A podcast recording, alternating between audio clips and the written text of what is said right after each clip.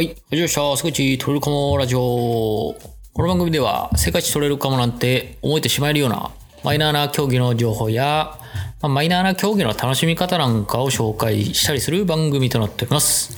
パーソナリティの浅井です。えー、今回は、結構一緒にインタビューしてもらってる石井さんが選ぶ世界一取れるかもラジオの、まあ、表彰というかね、になってます。はい。まあ、ということで、早速行ってみましょう。どうぞ。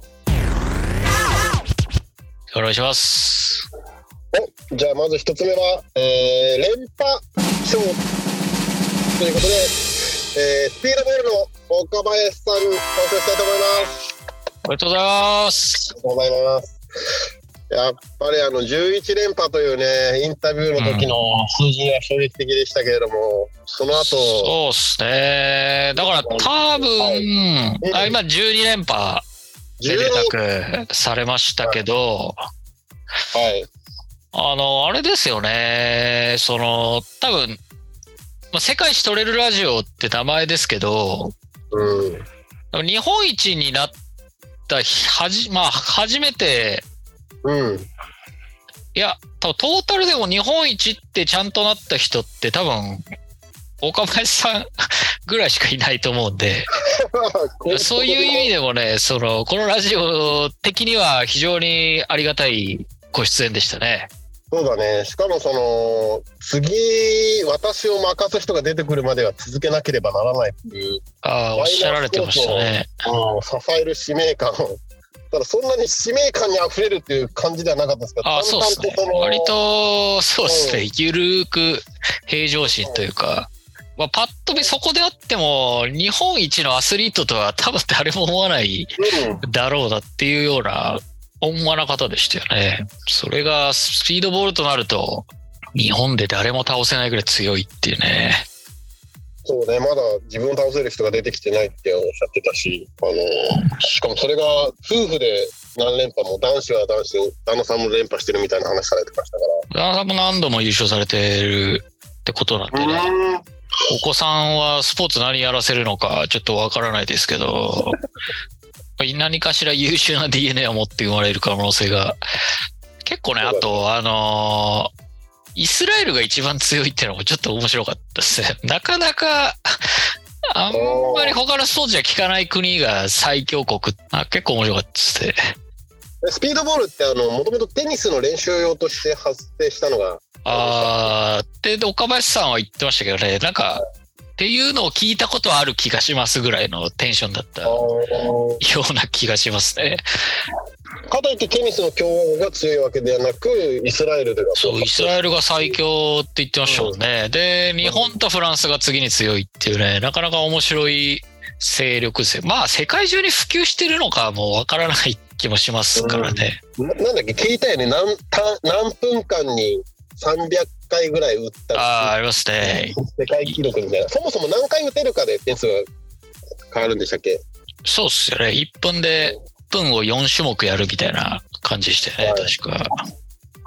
なかなかね、まあ知らない世界を、うん、全然知らねえ、なんだこれっていう、まあマイナースポーツっぽい驚きをたくさんくれた回だった気がしますね。そうですねしかもあのマイナースポーツ同士で結婚しがちっていうあるあるを切り開いてくれた方ですねまあやっぱ結束感が強くなるのかわかんないですけど。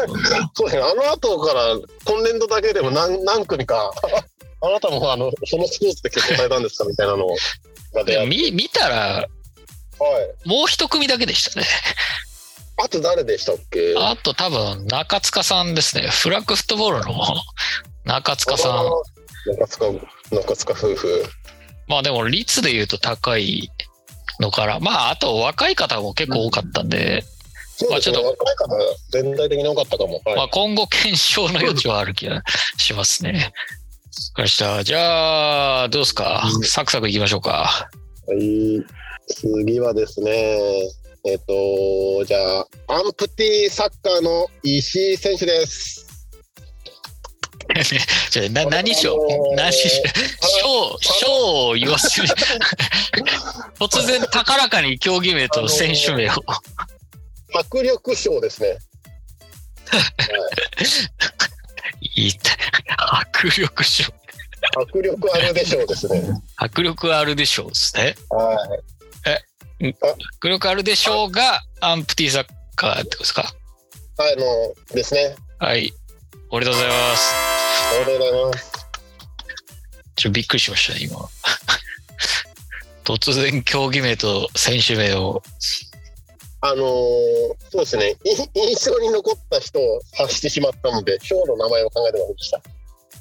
ただ、あの、パラスポーツを他にも取材しましたけど、パラだからっていうんじゃなくて、本当に映像とか見ると、あの、迫力を感じたんですよね。で、あの、石井選手が言ってましたけど、うん本来は実際見てもらうともっと違うあの衝撃が走るっていうことなので。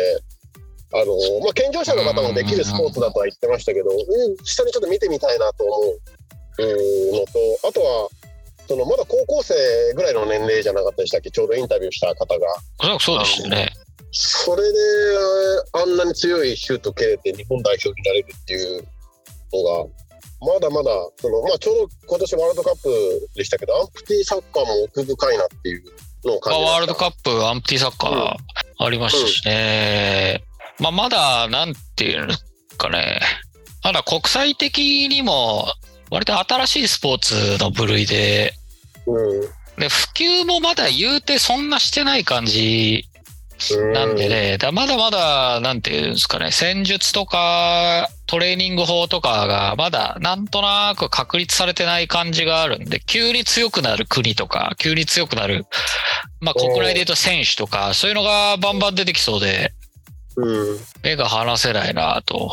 ちなみに、インタビュー後、インタビューは確かワールドカップのね、直後ぐらいで、うんえーその後話してたっけな、放送内で。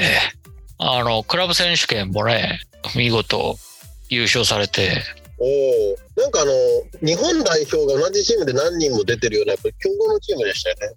そうっすね。いやー、強すぎましたね。アウボラーダがね敵なし状態でしたね、クラブ選手権。放送がなかったんでね、ちょっとどうだったのかがわかんないですけど。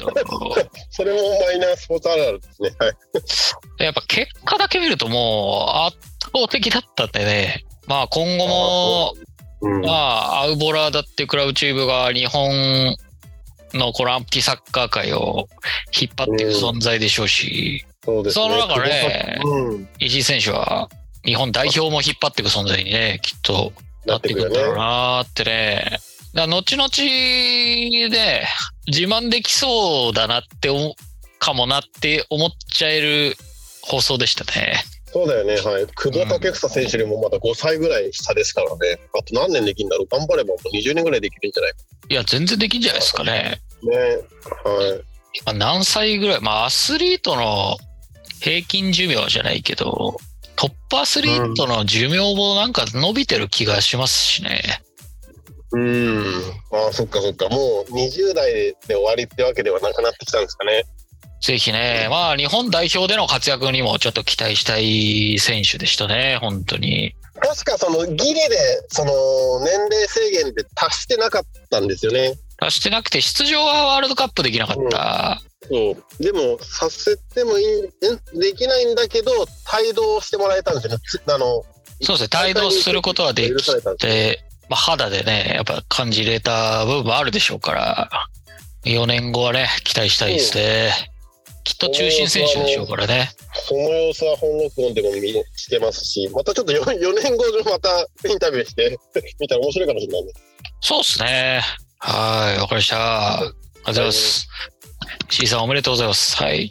うん なんか自自分も、自分が今普通にあの表彰された気になりました、最後。そう本、そう、あの、放送の時めんどくさかったんですよ。そうだよね。めんどくせえな、これ。石井さんとたけしさんって言わなきゃいけない？一応、たけしさんってなってたけど、石井さんに俺も反応した。では、続きまして、えー名前を考えなければ。はいえー、エクセレント賞、エクセレント水野さんです。あ、おめでとうございます。あれこれ石井さんいなかったですよね。あのね、ちょっと迷ったんですけど、今年の取り上げたスポーツの中で、一番なんか自分がルールが面白いなって思ったのと、へあのこれえ。インタビューの前に、あの浅井さんが、あの収録とは別になんか熱弁した日があって、このああ、はいはいはいはいはい。それでイメージができて、で、で、その時の収録、私行けなかったんですけど、はい。それを後で聞いた時に、もう一回聞けたんで、要はその、聞くのにも集中できたし、ああ、なるほど。あのーそのル、ボードゲームを扱ったのがいくつかありましたっけ？その回だけでしたっけ？今年は。今んとここれだけですね。水野さんの説明でよりルールが分かって、ちょっと知能的で面白いなと思ったんですね。あの、はいはいはいはい。をつなぎ合わせたりとかして、一枚の絵を作っていくような。そうですね。あはい。しかもその水野さん、はい。その水野さんがあのゲームのショップの店長さんが店員さんだという、はあカードゲームショップのね。い、はい、その臨場感とか、はい、そう、なんかね、あのーまあ、いわゆるスポーツって呼べるか結構怪しい線ではあったと思うんですけど、将棋とかの部類と同じカーそうっすね。カードゲーム、ボードゲームですね。まあ、はいマインドゲームなんて言われますけど、まあ、こういうのもね、あのー扱えたら扱いたいと思ったんで、うん。まあ、その中でもね、このカルカソンヌってこう、やっぱ競技、ガチで競技してる文化というか、がある感じがあったんで、うんいい人いないかなと思ったら、いい人がいたんでね。であとその世界一取れるかもラジオ、さっきの岡林さんの話と近いですけど、多分、本当に世界一取ったのが、今んところ水野さんだけって感じですよねそうだったっけ？はいはいはい。世界一になったのは水野さん。で、競技で言うとね、あの、でもゴールボールとかははい金メダル取ってたりとか、まあ、うんガッツも確か世界一になったりしてましたけど、実際出てくれた人で世界一のメンはいバーだったりとかってのは、多分水野さんだけかな、多分。そうか。しかも個人競技ですね、そういえばカルカソンヌって。チームでしたっけ？個人で。えっ、と、カルカソンの字は個人なんですけど、うん。えっ、と、水野さんの世界一になった時は、時というか、世界一になった大会は、えっ、と、国別のチーム対抗というか、ああ、なんんか柔道とかみたいな、五人、何人組って組を作って、勝率が高いところみたいな感じえっ。と、その辺の詳しいレギュレーションは確か聞いてない気もするんですけど、なるほど。まあ、日本代表としてうん。の一員として出場して、えーで、世界選手権で優勝ということなんで、そうで、なんか、なんだっけな、真面目に競技に取り組み始めてっていうか、ちゃんと勉強してから、1年以内ぐらいで世界一になっちゃった。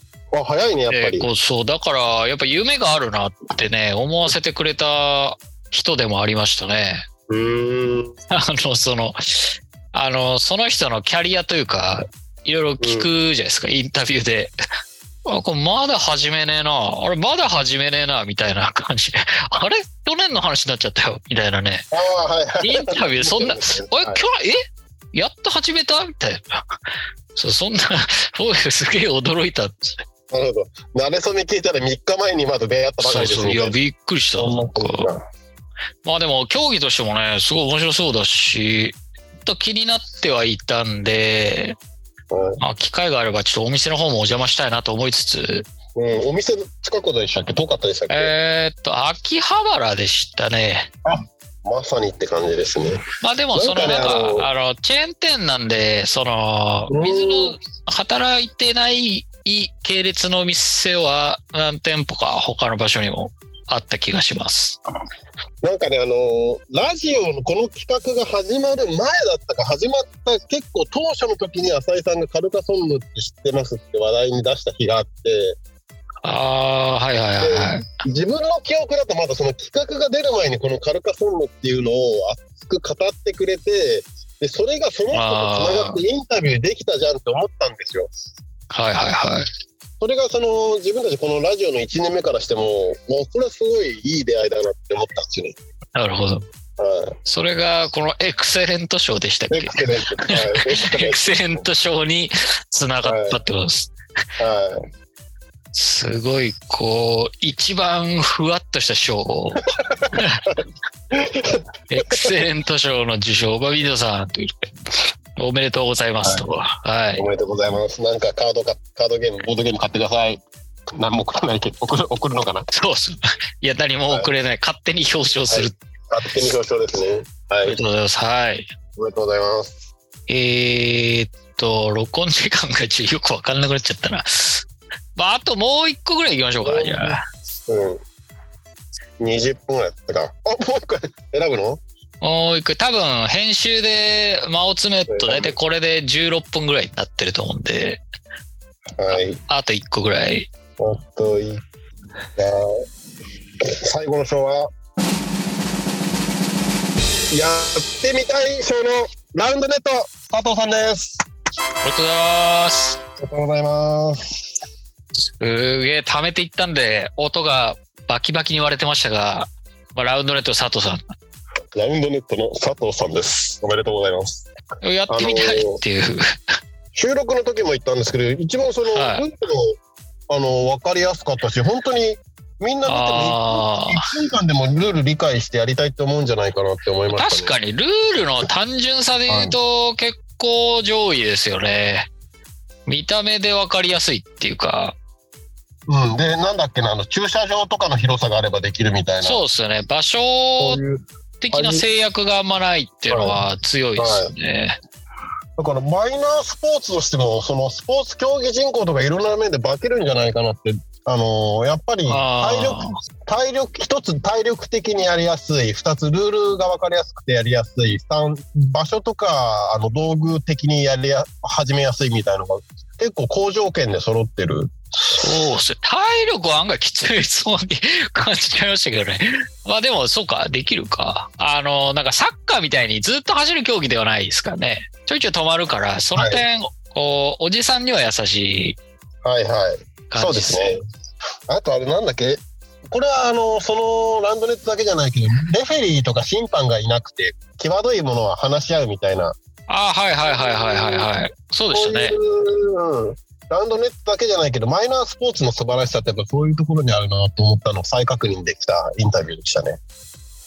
なるほど。確かに。本放送聞いてもらうと分かるけど、そういうくだりがあったはずですね。はい。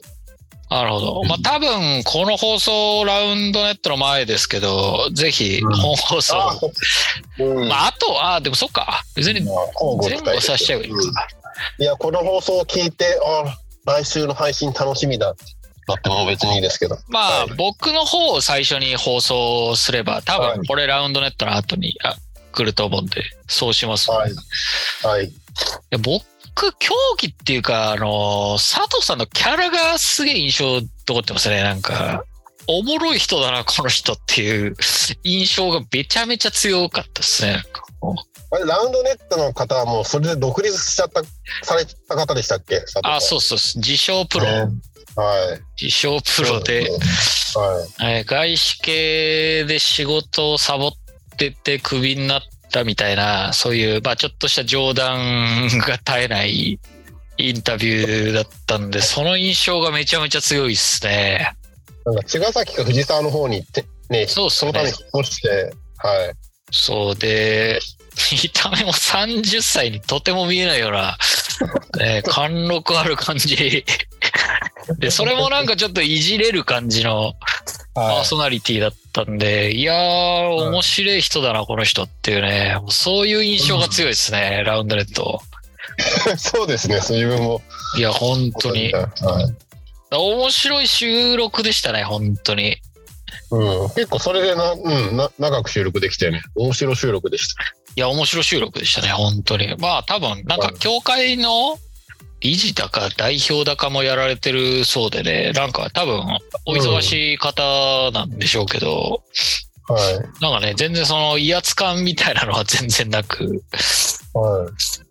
本当ね、楽しい収録だったのを今でも覚えてますね、あれ。うん。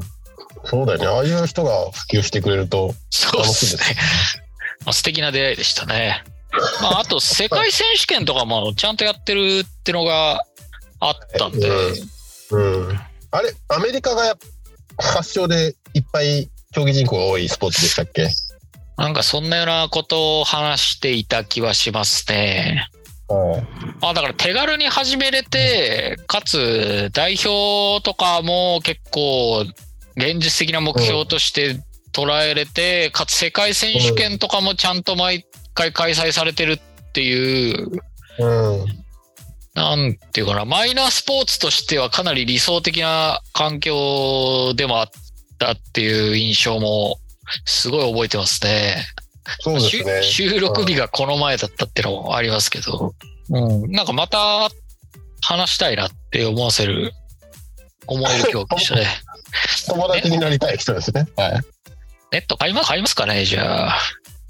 買って、あの、会社の、その中置いてきますかね。楽天で揃えたり、アマゾンで売ってるみたいななんか。全然揃えれますからね。はい。